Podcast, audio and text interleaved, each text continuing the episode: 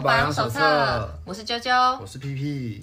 我们今天又请了一位来宾，是跟我一起去韩国的阿康徐阿康。Hello，大家好，我是登机前一个小时才到机场的徐阿康。心理测验时间，我们今天呢没有要做那种普通的心理测验，我们今天要来聊聊的是 MBTI。不知道你们对 MBTI 有没有什么概念啊？就是会最后给你四个四个英文字母，四个英文字母摩斯密码，摩斯密码的那个心理测验。这个心理测验其实很有名诶，在韩国他们超级无敌喜欢测这个 MBTI，就他们不看星座。一般以前去那个什么公司里面的的内训，他一开始如果他们一开始的员工训练内训的话，以前不知道什么东西，但是最近一些新兴的行业啊，或是一些不一定新兴的行业，他们的员工的新人的内训都会做这件事情，就是。嗯来来做测这个吗？对，真的假的？然后一些不不见得是新人哦，就是可能有一些团体团体活动，不不见得是工作，那他们的在中期的一些什么活动，就是一些就是企业训练啊、企业教育之类的。嗯通常也会也会做这些东西，嗯、应该是因为有点像是想要让他们破冰吧，就是互相认识这样，就比较好聊啊。同样的测验我做了好几遍。哦，因为就是 哦，因为像是我们以前聊天可能会聊星座啊，然后之类的。对，韩国他们现在就是会聊 MBTI，对。很奇怪，因为对我来讲这样就很奇怪，因为对我来讲这就是属于偏工作这一类。嗯。对啊，所以他们在社交方面就是在做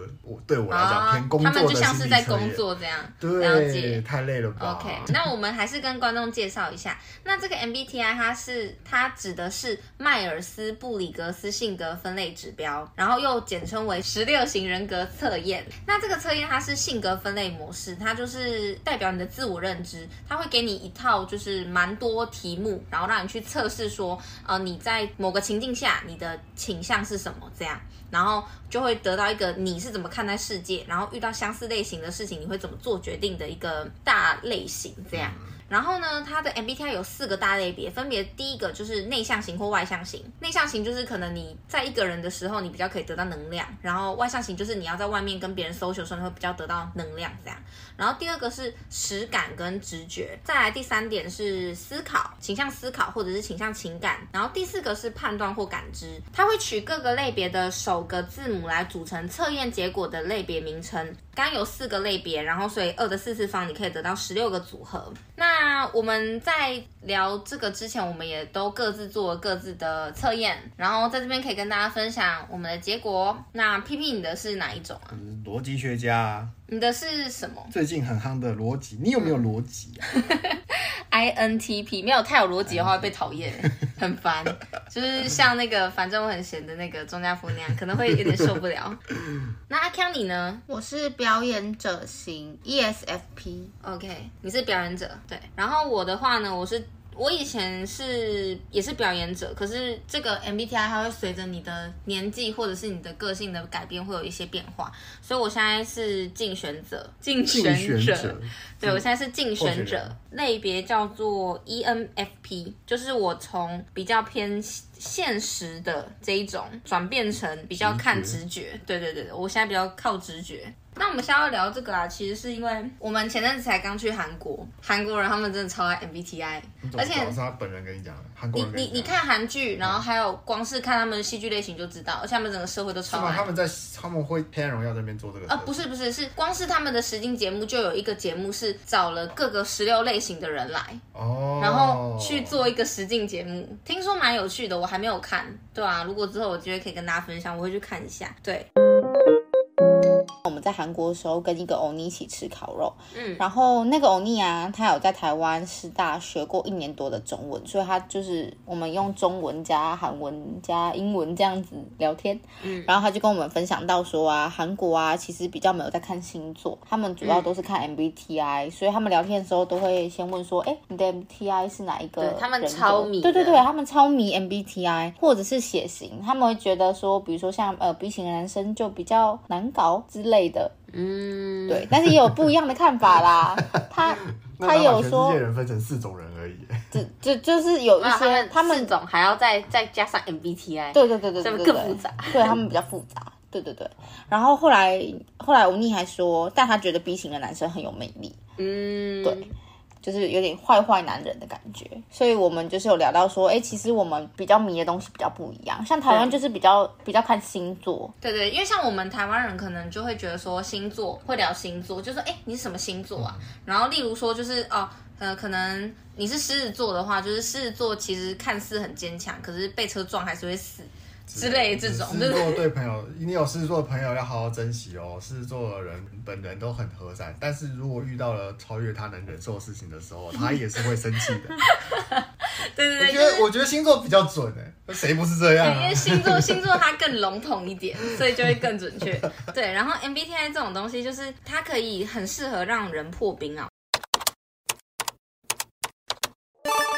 这次去韩国其实蛮开心的，是说。你去韩国可以看到很多很不一样的文化，就可以得到一些神秘的文化冲击。然后，因为我们人跟人相处的时候，你一定是跟别人相处，你才会感受到你自己是一个怎么样的人，然后才可能会有自我认同。那我觉得在国家这件事情也一样，像是我去了韩国之后，我才感受到，哎，台湾人真的是，嗯，蛮不一样的。我不知道大家对台湾人的看法是什么，但是我知道有一派人他们会觉得说，像是台湾人喜欢看一些外国人对台湾的一些评价。然后如果说那个评价是一些好的啊，说台湾人很棒、很赞啊什么的，下面就会说什么谢谢你们，谢谢你们喜欢台湾，台湾真的很棒什么啊哥的。然后如果说今天是一些就是说台湾，我觉得哪里有哪里不好不好什么的东西，他们就说台湾也没有很欢迎你啊，我们台湾不需要你啊，给滚啊什么的。可是中国人也很喜欢。你说中国人喜欢听这些话吗？中国人更更激进一点，嗯，他那他们是只喜欢听好话，不好听的话他们也很喜欢，因为他们很喜欢评论，他们很喜欢群而攻之的感觉啊，就是战狼这样吗？对啊，对，反正就是我们台湾跟中国还有一个分别，是因为中国他们因为跟着党走，所以他们有一定的信仰，嗯、就他们的那个意识形态很明显，就他们有他们信仰。跟台湾人不一样，台湾人历史比较复杂一点啦，所以就是台湾人对于自我的认同，其实我觉得是比较缺乏一点的。那像是在韩国，他们的民族性就比较强。他们有很多地方会让你感受到哦，他们真的是很对于自己的国家的东西很认同，有个共同目标这样子。对对对对对，就像我们在韩国的时候，其实嗯、呃，你会看到大部分的店都是比较韩式料理的店。哎，对，也可能是因为我们去观光区啦，我也不确定。嗯、但是在台湾，你就随处走，你就看哎，日本料理啊，然后可能汉堡啊，可能韩式料理啊，泰式、粤式河粉。可是你要找到台式料理也不简单哦。就是热炒就对啊，热炒类的那种。对，然后反正不管是哪一国料理，到台湾都还是会被那个台式化。对啊，我还是蛮喜欢的啦。就我觉得没有不好，就是只是你出国后，你可以看到别人的文化，然后再回去审视一下自己的文化是怎么样的，就会很有趣。然后我觉得其实虽然说。我们刚刚有说到不同的地方，但我觉得首尔，大家都会说首尔跟台北很像。我去了之后，我才真正感受到他们的那个各种之处，对他们的那个各种，比如说那个街道上的垃圾桶，那垃圾是爆出来的。怎么跟台北街头垃圾桶 有一点像？欸欸、你讲这个我真的很有感。他们的那个垃圾桶有很多分类嘛，就是台湾都两桶，资源回收、一般垃圾，但大家都不会理它，都把它当成垃圾在丢。对，韩国也是这样哎、欸。韩国我看不懂，可我看不懂上面的字，可是他们有很多桶，然后上面有四五个桶，但是全部爆出来，嗯、感觉就是通通都变垃圾的感觉，嗯全完全没有在分类。可是去日本的时候不一样，嗯、日本的分类是超细的，而且是分的，嗯、你看大家都没有乱丢，所以你跟着你也不会乱丢。嗯、对对，这这就是破窗效应。嗯，真的。你看到有人乱丢，算了，随便了。对，所有都已经都破窗，它已经垃圾是炸出来的那种。嗯、但是我觉得还不错，是隔天早上再出门的时候，那边垃圾就不见了。啊，正常啊有清洁，对，应该是有清掉。对对对对，台湾也是啊，台湾早上的时候是最干净的，收过之后最最干净。没错，不用分那么多啦，对不对？垃圾分什么门别什么类啊。但是这个小举动就是有一点文化，就是有点素养的呈现啦，蛮明显的。嗯、好，我们好像在臭韩国，但其实不是的，我们只是在聊这个。对，如果有被冒犯到的韩国朋友，相似之处啊，抱歉，所以也不算臭。哎，对啦，对啦，臭我们自己嘛，嗯。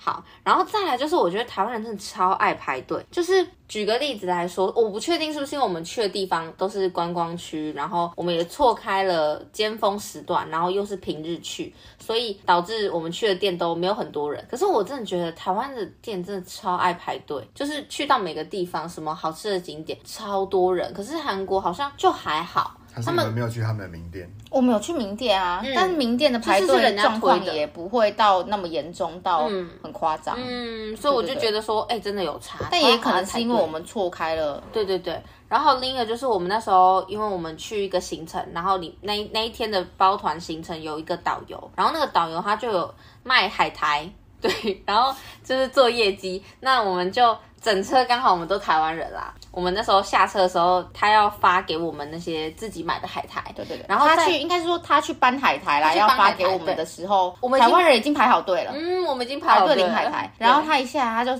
看到他就傻眼，他就说：“哎，果然是台湾人啊，非常喜欢排队，对，很有礼貌这样。”对，然后超好笑，我已经排好了。对啊，然后我就觉得说，嗯，真的是在那边看到台湾人，其实蛮亲切的啊。我觉得走在路上的时候啊，听到一些台湾人讲话的那个语调，你也会觉得很亲切，欸因为你一听就发现说，哎，这就是台湾人啊。绝对是，因为我们那个语助词比较特别。对我例举个例子来说，如果说台湾人呃恍然大悟的时候，你会怎么说？我们就会阿干哦，对哦，然后可是像是韩国那边，如果有时候他们听不懂，然后他们终于听懂的时候，他们会说啊这样。至少我在听的时候，他们都是比较轻声的那种，然后啊这样过去。然后如果说是日本，他们就比较戏剧性一点，他们他们女生很可爱，他们就说哎这样。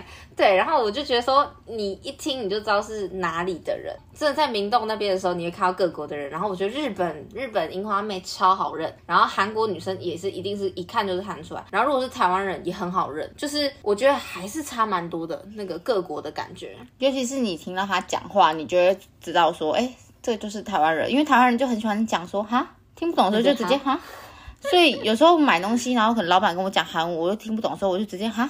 对，因为不小心就讲出来，就是无法控制自他他。跟你讲中文，呃，不会，他们也分不出来，因为我跟你说，就是我觉得他们会二分法，他们看出来哪一些是韩国人，然后如果不是韩国人的话，你就先猜是日本人。就是不是韩国人的亚洲面孔，他们会猜是日本人。所以我走的时候走在路上，他跟我发传单，或是要推荐我买面膜等等的，他会直接跟我讲日文，可是殊不知我完全听不懂。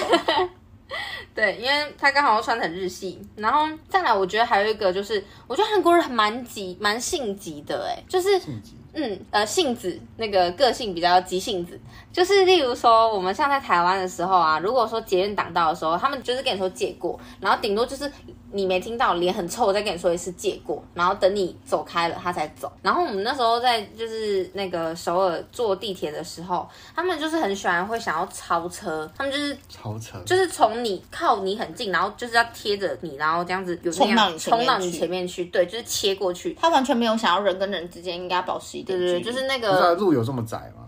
嗯，因为人很多，对人很多。然后大家不是会排队要上去，钻到前面去就对，了。大家不是会排队要上电扶梯，他通常会就排队，但他就直接切进去。切切，他直接切进去，你就完全不懂对。你这样快多久？啊？还有一个就是我那时候站在那边，然后有一个阿朱妈，她就是想要赶快过去，然后她讲韩语我听不懂，但是应该是借过。她讲借过的时候，我还没反应过来的时候，她说借过同时，她手就是直接拍我的腰，她就拍了三下，然后把我往旁边推，然后挤过去，我就觉得说，呃，好哦。我是傻眼吓到，因为其实，在台湾很少会有人去碰你，不多啦，就是很少，对，真的不多。所以我那时候其实蛮，嗯，是还是还是会有这种人，但是对啊，台湾比较少啦，对啊，对，我觉得这是差蛮多的地方，因为台湾人甚至连在友好的时候都不见得会碰你，我觉得蛮少的。嗯，对。台湾人好像不太会肢体接触，就是我们是偏他他们就是他们就像是借过要说让让让让就这样过去了。他们中国、韩国这是一边，台湾、日本是一边，就是在这件事情上面，在 这件事这件事情上面是这样的，就是我们我们就是借过是真的要等你借的，哎、真的，啊，他们的借过是他们想要他们自己拿，哎、没错，对他们台湾海峡那一边是一回事，台湾海峡这一边是另外一回事，哎、我们是岛国嘛，对不对？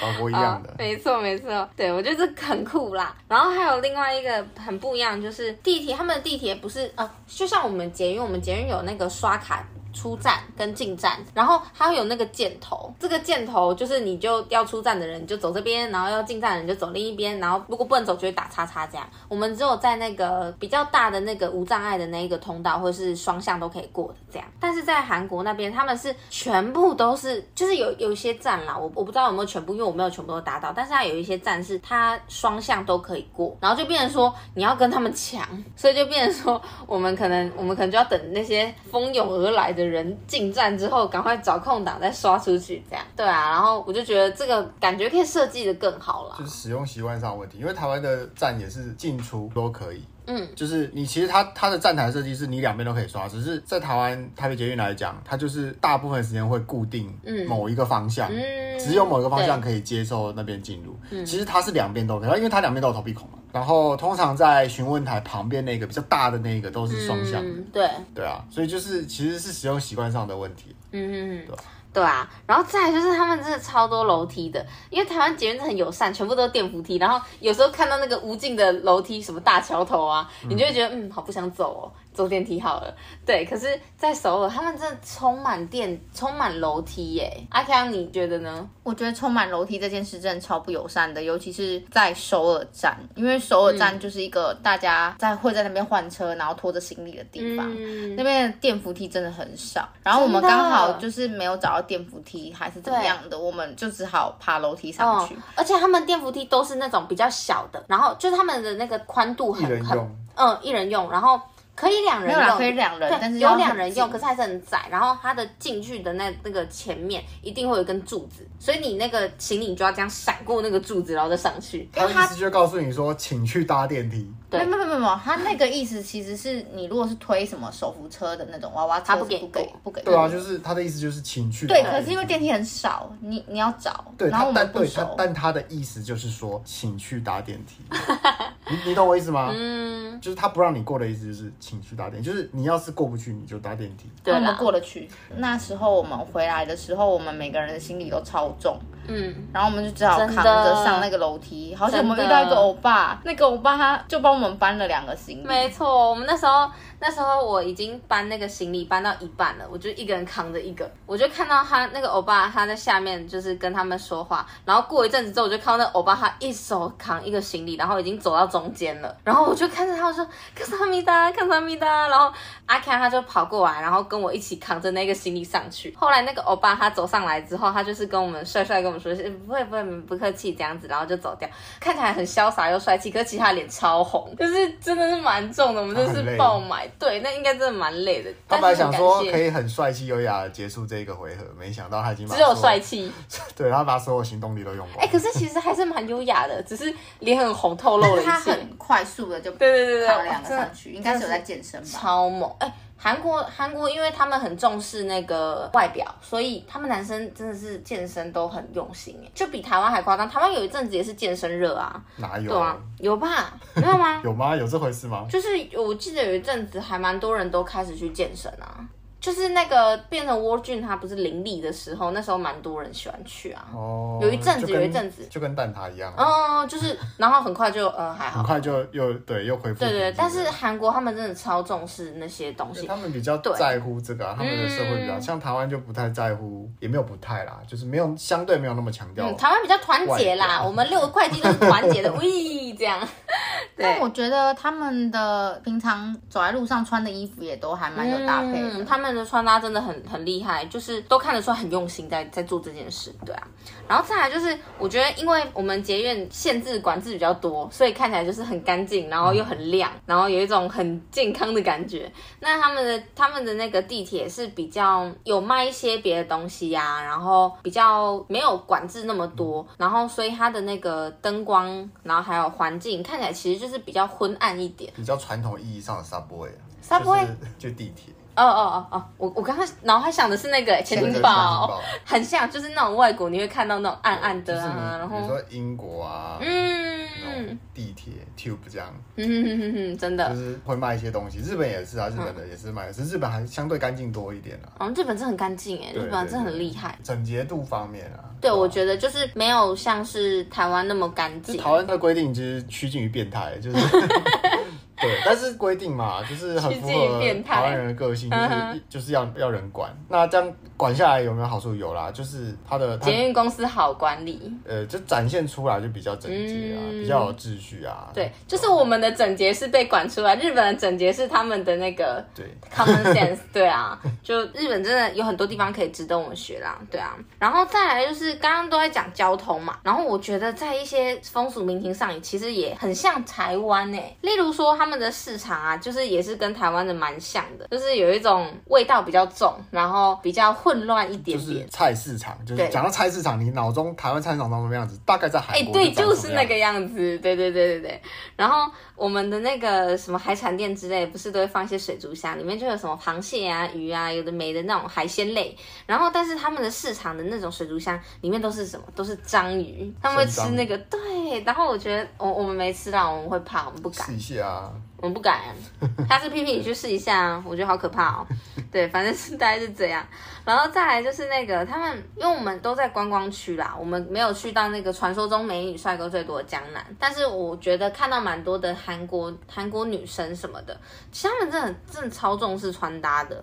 然后我们那时候去那个一日游的时候，导游就有跟我们分享，他说台湾的人可能是比较重视吃嘛，食，然后再再来是衣。可是像是在韩国是相反。他们是一先，就是他们的穿着是外在是最重要的，再才是吃东西，对啊。然后我就觉得，哦，这真的是差蛮多的。说到这个衣服，我就想和大家分享一下那个高速巴士地下街啊，他们的衣服真的是超好买，非常便宜。然后记得现金带多一点，因为我就是想说，我要克制我自己，现金不要带那么多，就在那边直接把现金花光光。嗯、然后他只要要刷卡，他们都会跟你讲说要多收十趴的手续费，没错，所以很不划算。但我觉得他们那边。就是不太好杀价，基本上就算你买很多件，你还是很难杀价。我们甚至有那一间店买十几件那种，对，还是不还是不可以杀，还是不给杀。但是如果单价比较高，就是比如说一件换算台币可能一千多块的那种，它就会让你小杀一点，零头这样。对，零头去个零头。但是那些那些不能杀价店，大部分都真的超便宜，就是比台湾你随便买的那种 Made in China 的那个还要便宜。但是其实我觉得很便宜的，有的可能也是 Made in China。没有没有没有，我要说是他们是那个就是韩国。可是品质超好哦，对，你说 T 恤的部分，然后又便宜，对对对对对，就是它它的价格可能跟台湾批来的那个 Made in China 的是一样的价格，或者甚至比较便宜，可是品质差超多。对，它那布料是很好摸的，对，所以我真的觉得说，哦，韩国他们衣服真的好厉害，嗯，很值得买。但是吃的话呢，还是台湾比较厉害，因为韩国的那个食物好贵哦，就是不不便宜啦。我觉得其实跟台北物价差不多，其实没有比较贵，就观光夜市的价格。对啦。那么就是因呃，我觉得我们会觉得贵，是因为我们每餐都进去餐厅。嗯，啊，你进去餐厅一个人大概就是两三百、三四百，我觉得差不多，跟台台北差不多，差不多，没有到很贵。对，没有到很贵啊。但是我意思是说，跟他们衣服比起来，他们衣服是哦，就是对啦，就是你少吃少吃这一顿饭，你直接可以买一件衣服那种。衣服是民生必需品。哎，对。我说，假如他们如果有那种社会性的外表焦虑的话，嗯，那他们装饰外表这些东西，其实就是民生必需品。没错，也是。除了分享这些啊，我们也想要说一下，之所以为什么我叫阿康，因为我又做了很康的事情哦，不止阿康啦，就我也很康，真的。但是我必须得说，虽然说首尔跟我们有很多很像不同的地方，但我觉得首尔的人其实也很善良啦。因为我们等一下讲我们的康事的时候，我们就可以看到首尔人的善良之处。对，阿康，你你先说好了，我先分享一下啊，我们这趟旅程其实在一开始就充满了惊险哦，天哪！因为呢。当天我们中午一起吃了饭，想说，哎，悠悠闲闲回家收个行李，我们再出门。那时候他们就问我说，哎，啊，我们晚上是几点飞？我说，哦，六点四十五还是五十吧，还蛮久的，还蛮多时间的。所以我们就在那边摸摸摸，然后我们想说，嗯，那我们大概搭个三点半四点的车去机场，应该就来得及了。这样，结果呢，我们在快四点的时候，我们就搭上了那个去机场的客运。嗯。然后在路上，我们一开始上车的时候，我们还很开心在聊天，说，哎，要去韩国了，怎么样，怎么样，怎么样，很开心。然后一直到在高速公路上奔驰了大概十几分钟，有有有一个同行的伙伴，他就直接说，哎，机票上面写我们是六点飞，哎，嗯哼。这时候已经，我们那时候已经是四点二十几了。对，各位听众可以想象一下，就是如果刚刚的那个前面的音乐是那种就是夏威夷风那种，哎，要出国了的那个轻松气氛，在那个瞬间，对不对？我真的感受到那个，在，在那个瞬间，收音机会直接被关掉。那个血，对，除了关掉以外，那个血液凝结，它直接那个那个肾上腺素直接上来，你知道吗？就是你没有办法做任何事情，但是你知道死定了。我们现在想说，哎呀，总电源先直接关掉，我们会不会就去不了韩国了？我们脑袋就各种想法，想说，哎，赶不上飞机怎么办？那如果赶不上飞机，要买最近的班次吗？还是隔天？还是怎么办？我们该怎么办？还是我们等下一下交流道，我们就换计程车？可是又很塞车，我们就是各种想法都在脑袋 run 过一遍。没错。然后我们就在想说，因为我们是六点的飞机，所以我们在五点前一定要去托运行李，不然就来不及托运，也来不及 check in 了。没错。所以我们当下四点二三十，我们还在高速公路上，我们只剩半个小时。我们后来就是前面有人下车，我们直接去坐第一排，然后我们就开始焦虑，然后开始狂，我就开始狂刷那个公车行程表，然后看那个时间，然后他说啊五分钟、十分钟啊什么啊哥的，然后你就开始算我们大概几点会到，然后他的表定时间如果按照那个时间表，大概是四十九分会到。四点四十九，我们五点前要去托运行李，然后大概四点四十九才会到。那个瞬间呢，其实我们就是也很紧张啦，闪过各种如果搭不到飞机的念头会。对，但是我跟你说，我当时有一个强念，嗯、呃，很强的信念，我就觉得说，不不不，我们一定赶得到，我觉得我们一定跑得到，我们可以做到。然后我们就开始讨论，就是各种方法。后来呢，再到那个第一行下的时候，突然就是车蛮多的，我们就开始变塞。然后接着我们就开始紧张，没有在第一行下之前，在一个什么，就是快到第一行下之前。对对对对对对。对，然后那时候就是阿康他才问司机大哥说：“哎，那那个司机大哥，请问一下会停在哪边？”应该是说，我就问司机大哥说：“我们会不会停在就是出境大厅？”嗯、那司机大哥说：“不会，我们还要再往上一层楼这样。嗯”所以我们那时候一到的时候，大概是五十一分、五十二分。对，然后到的时候，司机。帮我们打开那个打开放行李的那个地方的时候，我们直接就是没命的冲进去把行李整个拖出来，然后赶快把那个行李箱全部都拿出来，然后砸在外面，然后给他们。我们就拖着行李，然后狂奔，直接在大厅狂奔。因为那时候我们已经查好查好说我们是几号柜台要做 check in。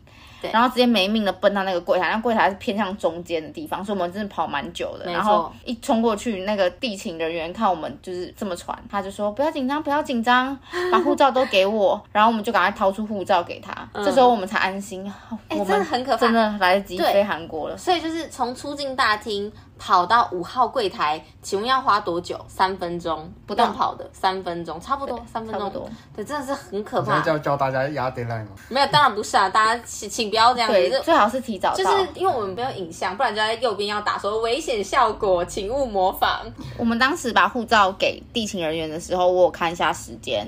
正好是四点五十五整，没错，对，然后五点五点半要登机，所以我们其实把行李交给地勤人员之后，我们就很快就去过海关了。不过相较前面这么赶，我们过海关算是蛮悠闲的啦，因为其实人也不多，我们就慢慢的走，然后再走去登机，然后登机门也不远，这样算是还蛮悠闲的。对，那就是非常的惊险。然后到达韩国之后，我们要坐他们的那个机场快线到首尔。那我们坐那机场快线啊，它末班车其实是十点四十。对。但我们真的人站在这个月台的时候，也已经十点三十、三十一、三十二，对对，差不多差不多。所以其实也剩没几分钟，过末班车就要走了。嗯、我说，我觉得我们算是呃，我们运气很好，对，蛮惊险的，但是都有惊无险的过关了。对，所以真的大家不要这样子做，真的太可怕了。然后除了这个以外，因为我觉得这件事情真的不能怪阿强，所以我们那时候就是发现记错的时候，其实我也是跟他说，我说这真的不怪你，因为其实飞机起飞这么重要的事情是人人有责，每个人都要自己 check 自己的，每个人都有责任，对，就是不能说我就直接怪他，因为你自己没有注意也是有问题。所以我那时候就是跟他说，没关系，我觉得我们可以做到，我们一定可以赶到，就是反正大不了下一班。对，因为就是你出去玩不要怪来怪去，那 样很很危险。出去玩嘛，开心开心比较重要。对，然后除了这个以外，而且其实我也没什么资格骂他，因为我真的是强暴。我们那时候有一天去逛街的时候，在他们一个地下街里面的那个 ABC Mart，然后买那个鞋子。啊，因为我们要买鞋子，我就坐在旁边休息。然后我那天是背侧背包，哦，我侧背包的那个拉链是就刚好开着。然后因为呃手机可能就放在旁边，还是不知道是掉出来还是怎样。反正我那时候就是弄丢了手机。整个结完账的时候。我们要走了，然后他就想说，哎、嗯，掏出手机要看一下，看一下就结果发现手机不见了。我们开始在我们买的那些战利品大包小包里面挖手机，然后打电话给他，然后可是没有，每一包都没有在震动，找不到手机。真的，我因为都没有震动，我那时候已经无助到已经快要哭出来了。然后我后来就想说。可是是店家应该会有 CCTV，不然我去问一下那个店员。所以我就假装镇定的含着泪水，然后就赶快去问店员说：“请问有有看到我的手机吗？我手机弄丢了。”然后那个店员他就。拿出了我的手机，因为我手机壳很特别，一看就知道是我的。嗯、然后就噔噔噔噔噔，我那时候当下差点没跪下来膜拜，我是很感谢，我就是卡萨米达，卡萨米达，我真是吓烂呢。所以其实我觉得韩国治安真的是蛮好的。然后除了这个以外，就是我真的是强爆了，因为我们那时候从好像是在机场出境的时候，就是。坐呃站在那个那个平行的电扶梯，就是那种走道上的电扶梯的时候，就有一个嗯、呃，应该也不能说是欧尼，因为我搞不好比他大，就是有一个漂亮的女生，她就跟我说 Chokyo 就是那个，然后那个对对对、哦、那个。那个嗯 Chokyo，然后我就想说怎么了，我转过去，然后她就讲韩文，我听不懂，但是我我她就她就示意我的包包，然后帮我拉拉链，然后我就谢谢谢谢，我就卡萨米在卡萨米达，因为她就是跟我说我背包没关，而且是大开那种，嗯、我背后背包。然后开到最大，超像白痴。我想说你在干什么？你这一趟旅程包包拉链都不关，很夸张，超级累。他没拉，你们都没看到。他走最后一个，我在最后面。哦、对，好。然后除了这个以外，我们有一个同行朋友，他也是。很强，我们那时候呢要一起去穿韩服，然后穿完韩服的时候，每个人都可以去选一个包包，就是你，因为大部分随身行李还有衣服什么的，你都要锁在置物柜里面，然后他就会给你一把钥匙，你只要带钱包跟手机跟钥匙出去玩就可以了。那我们那时候就是每个人都要去挑一个包包，然后就是拎在手上嘛。嗯。那我们同行的有有一个朋友，他就是挑了一个 A 包包，然后他就很开心的把东西都放进 A 包包里面，然后就是本来想要用 A 包包嘛，然后后来他又换成。一个 B 包包，然后很开心，我们就走了。我们在电梯前，然后就想说要把两把钥匙放在一起，然后就问说，那另一把钥匙在谁那边呢？就找不到钥匙，然后我们就想说，哎，会不会是放在刚刚？他有试背过那个 A 包包，因为他后来换成 B 包包，我们就赶快回去。还好 A 包包还在，一打开钥匙就在里面。对，还好我们很早就发现这件事，因为如果被别人选走，我们就死定了。对，就拿不到钥匙。对啊，就很麻烦。对，没错。所以这种事情就是啊，出去玩真的要注意啊，多多注意，多长点心眼。就是呃，我们有很多惊险的地方，都是至少我们还有做第二道的那个 check，然后是在那个还没有发生到不可挽回的情况前，我们就已经先发现了就是问题。这个故事告诉我们，千万不要相信其他人。没错，还是要自己小心。就是你要互相提醒啦。我觉得就是同伴们要互相提醒，就是旅伴的功用就是这样嘛。对啊，然后我们后来回台北的时候，提早蛮多的。因为太惊恐了，就是那个经验真的是太惊吓了，对啊，然后仁川机场真的是蛮大的，好险我们有提早那么多，要不然因为它其实蛮大，我们在里面就是要去到登机口，嗯，蛮久的，蛮耗时间的，嗯，对。哎，那时候是谁说那个会有会有车子载你去追那个飞机的？哦，那是在台湾。哦，你如果已经 check in 了，然后你过海关之后，嗯，快要登机了，然后你还没有到那个登机口，就开始被一直广播，然后就会有人在里面开着那个小车车到处找你，到处找你，好好玩哦。请问是什么什么班机的吗？请问是什么什么班机吗？请问是什么什么班机吗？就这样一路从登机门会一路逛逛回去，然后把试图把人载回来。啊，如果说上了那台小车车之后，你们就在那个就是公开处刑啊，在机场上奔驰吗？对啊，就公开处刑，就是把你载回去。公开处刑就是像竞选竞选一样，就是因为大家都知道，因为大家都就大家都会知道你就是那个迟到那个臭雷包。对，他在上面这样是我啦，哈哈，是我啦。因为之前我们我之前去日本的时候，嗯，那时候因为我提早很早到，就在那边等了。嗯，然后那个登机口刚好前一台飞机的人他们正在登，嗯，然后我就看着哦，那一个那一班是长荣航空，我就看着有。他们已经到了出发时间，但是他都没有出发，因为有一批人还没上来。哎、欸，这真是蛮。对对对，他等蛮久，然后他们也广播了蛮多次，可是就是没有。然后一批人，他们出动十台车去载他们吗？嗯、呃，没有没有没有。然后后来就是，就是有人有人到时间快到的时候，呃，就是时间已经超过之后，才看到一票人，他们用跑的跑过来，嗯、是一群外国人啦。嗯、对对对，就是跑很快，但是是因为他们不是搭联航，还有酒。对对对，联行会比你吗？你你如果搭联航好像不会。你不是你搭不是联航的话，他一定会等。那联航我是没试过。嗯，对。好可怕哦！反正我还是觉得哈，就是出门旅行还是要把时间抓松一点，对对对，提早。而且这只有在台湾，因为台湾不太会关你们，但你在国外就不好说。嗯，而且人生地不熟的，最好还是早一点去。对啊，那不管怎么样，就是还是希望各位听众们就是找到好旅伴，然后大家互相提醒，然后不要遇到这种可怕的事情。对啊，那我们今天的节目就先到这边喽，感谢大家的收听，谢谢大家。